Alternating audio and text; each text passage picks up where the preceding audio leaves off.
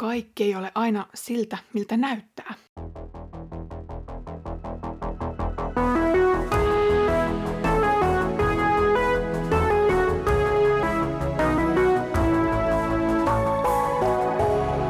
Kirjoitusten pauloissa.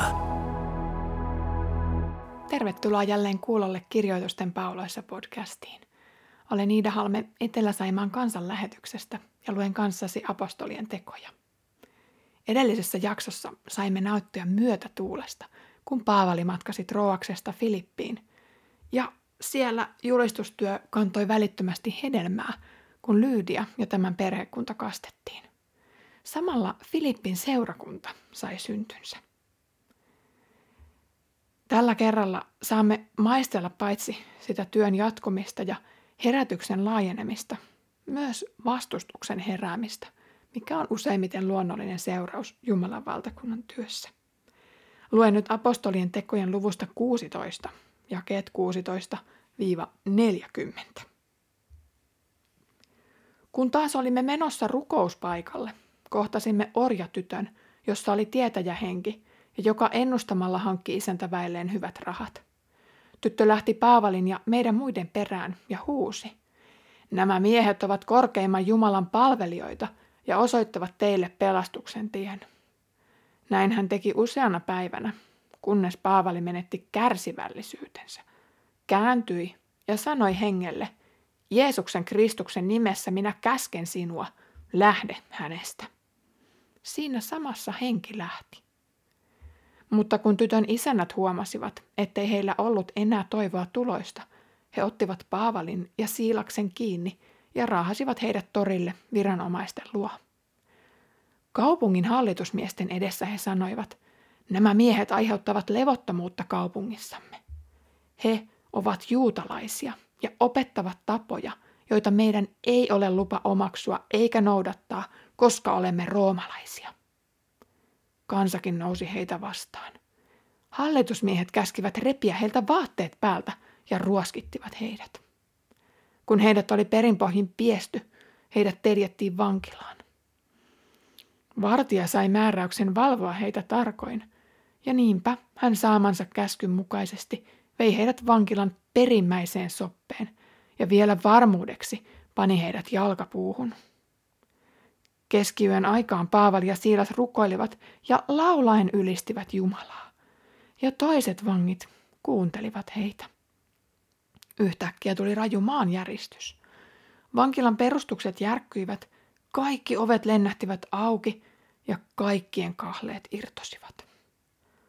Vartija havahtui unestaan, ja kun hän näki vankilan ovet selkoselällään, hän luuli vankien karanneen ja tempasi miekan surmatakseen itsensä. Silloin Paavali huusi kovalla äänellä, älä tee itsellesi mitään, me olemme kaikki täällä. Vartija pyysi valoa, ryntäsi sisään ja heittäytyi vavisten Paavalin ja Siilaksen eteen.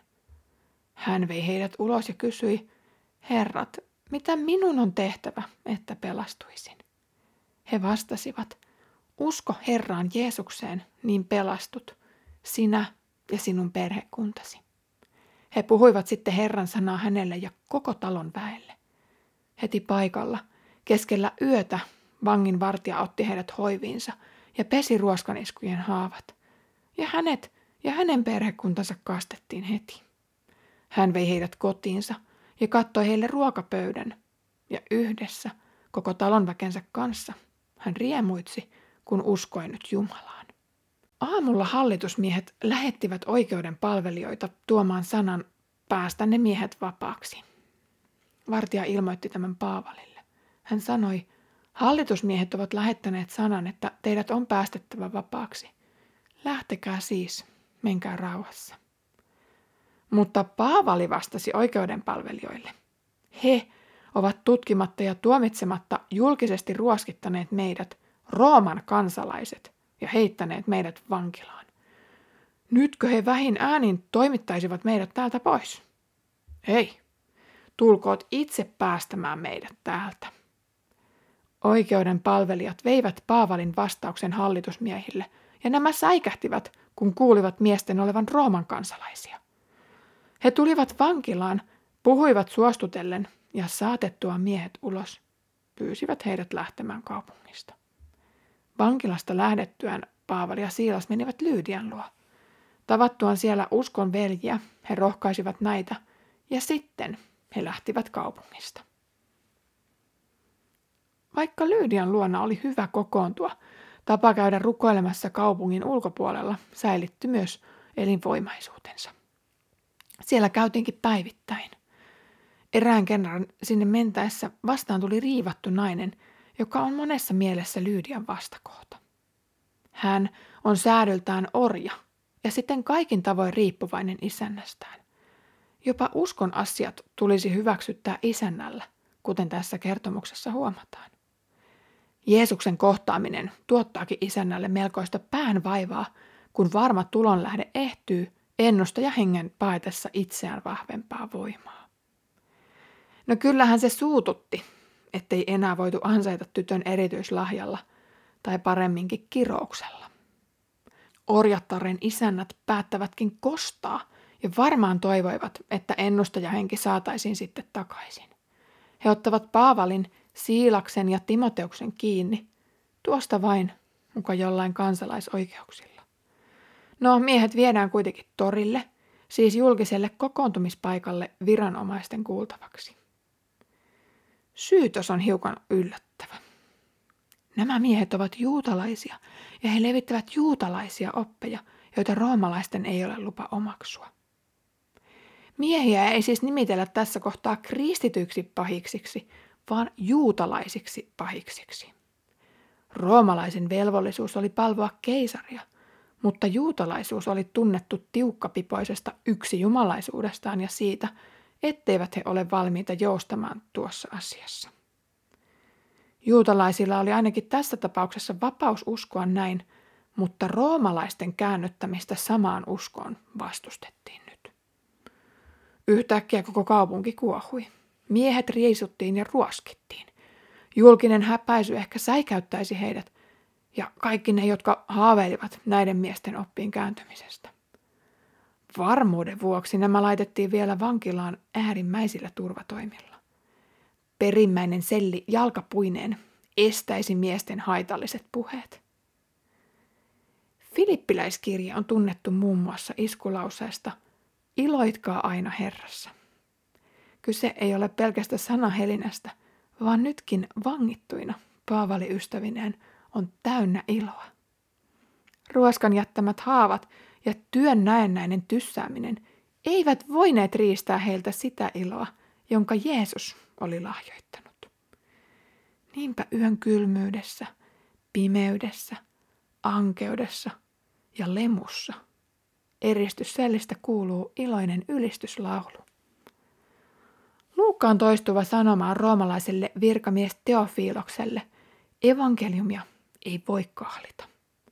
Nyt pelkkä ylistyksen ja rukouksen voima saavat Jumalankin osoittamaan voimansa. Aiemmin paha henki pakeni Jumalan voimaa ja nyt vankilan kahleet ja portit lennähtävät auki. Vartija parka oli torkahtanut kesken vuoronsa, mutta heräsi siihen kamalaan mekkalaan, jota maanjäristys seurauksineen sai aikaan. Vartija vastasi vangeista hengellään. Jos joku pakenisi, hänet telotettaisiin. Kun hän havaitsi yön hämärässä vankilan ovien olevan auki, hän säikähti toden teolla ja päätti tehdä itsemurhan. Paavalin puheet ja ylistykset olivat vaikuttaneet vangeissa kuitenkin sellaisen kummallisen tilan, ettei kukaan ollut painut paikalta. Niinpä Paavali kertoo ensin maallisen ilouutisen. Me olemme kaikki täällä. Hämmentynyt vanginvahti ryntää veljien luo selvittämään, mikä voima ja kuuliaisuus heissä vaikuttaa. Jeesuksen nimi oli sittenkin keisarin nimeä korkeampi, ja tämä mies perheineen kastetaan sen seurauksena. Ikuisen ilosanoman kuulemisen myötä mies järjestää kotiinsa juhlat ja kutsuu toki Paavalin työtovereinen sinne kertomaan myös hänen läheisilleen maailman parasta sanomaa. Aamulla ollaan samanlaisen hämmennyksen äärellä, jota aiemmin Pietarin vangitsijat ovat kokeneet. kun hallintokoneista tulee viemään miehille sanan, vankila onkin tyhjä. Niinpä saattuen marssii vartijan kotiin tivaamaan, mitä on tapahtunut. Ällistys kääntyy molemminpuoliseksi.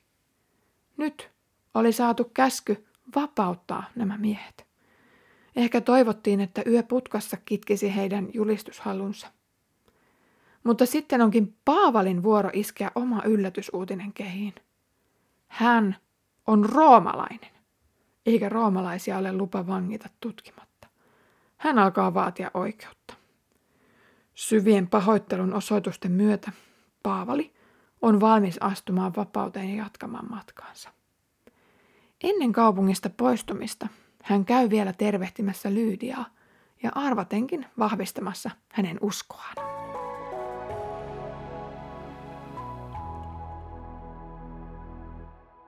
Evankeliumi on roomalaiskirjeen mukaan Jumalan voima, joka pelastaa sekä juutalaiset että kreikkalaiset. Kertomukset Filippistä vahvistavat tämän. Bisnesnainen Lyydia osoitti varaisuutta ja pahan hengen valtaama tyttö vapautui, ja vanginvartijassakin heräsi halu pestä vankiensa haavat, kun iloinen sanoma Jeesuksesta kostaisi heidät. Jumala osoitti voimansa myös pahaa henkeä ja vankilan kahleita vastaan. Siteet ja esteet, jotka inhimillisin silmin ovat tänään ylivoimaisia, murtuvat Jumalan käsittelyssä. Olipa sitten asia arkinen tai pieni, tai jonkun ystävän pelastukseen vaikuttava. Koskaan ei voi luopua toivosta. Jumala voi milloin tahansa tehdä mitä vain. Kiitos kun kuuntelit kanssani kirjoitusten pauloissa podcastia ja sitä iloista sanomaa, jota Filippin kaupungissa saatiin kuulla ja nähdä. Filippi koki ihmeitä ja pieni joukko heistä kuuli ilosanomaa. Ennalta arvaamattomat hahmot kohtasivat Jeesuksen ja seurakunnan siemen jätettiin kasvamaan. Seuraavassa jaksossa matkaamme Tessalonikaan kokemaan seuraavia voittoja ja vastustuksia.